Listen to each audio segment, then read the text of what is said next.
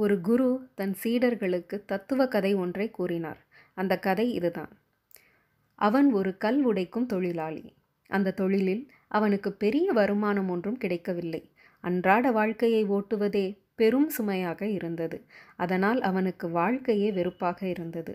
ஒரு நாள் அவன் போன வழியில் ஒரு பணக்கார வீடு தென்பட்டது. அந்த வீட்டின் வாசல் வழியே அவன் கண்ணில் பட்ட அத்தனை பொருட்களும் செல்வங்களும் அவனை விழிபுதுங்க வைத்தன. அடடா! அந்த பணக்காரனுக்கு எத்தனை செல்வாக்கு?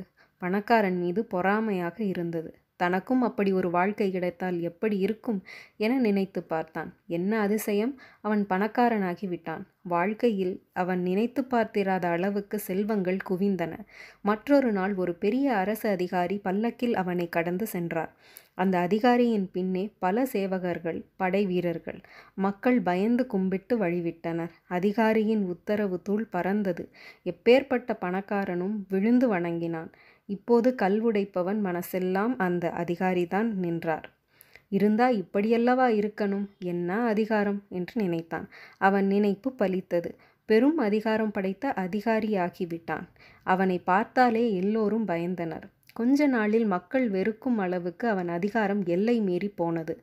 ஒரு கோடை நாள். தனது பல்லக்கில் பயணித்து கொண்டிருந்தான். இப்போது அதிகாரியாக இருக்கும் கல்வுடைப்பவன் வெயில் சுள் என்று சுட்டது. இருக்கையில் உட்காரவே முடியாத அளவு வெப்பம் தகித்தது. அண்ணாந்து பார்த்தான். வானத்தில் கம்பீரமாக தகதகத்தது சூரியன்.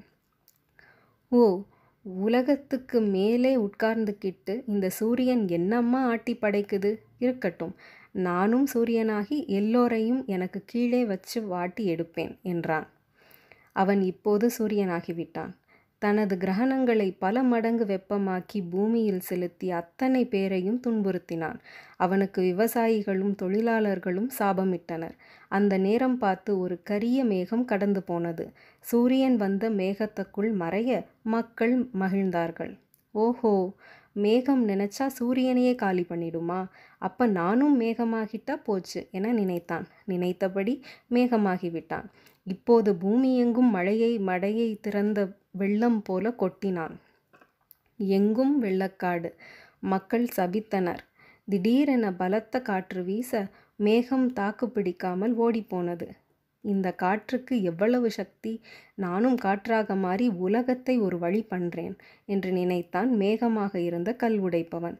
அப்படியே நடந்தது. மேகம் இப்போது வலிமையான காற்றாக மாறி பூமியையே ஆட்டி படைத்தது. மரங்களையும் வீடுகளையும் பெயர்த்தெடுத்து வீசியது.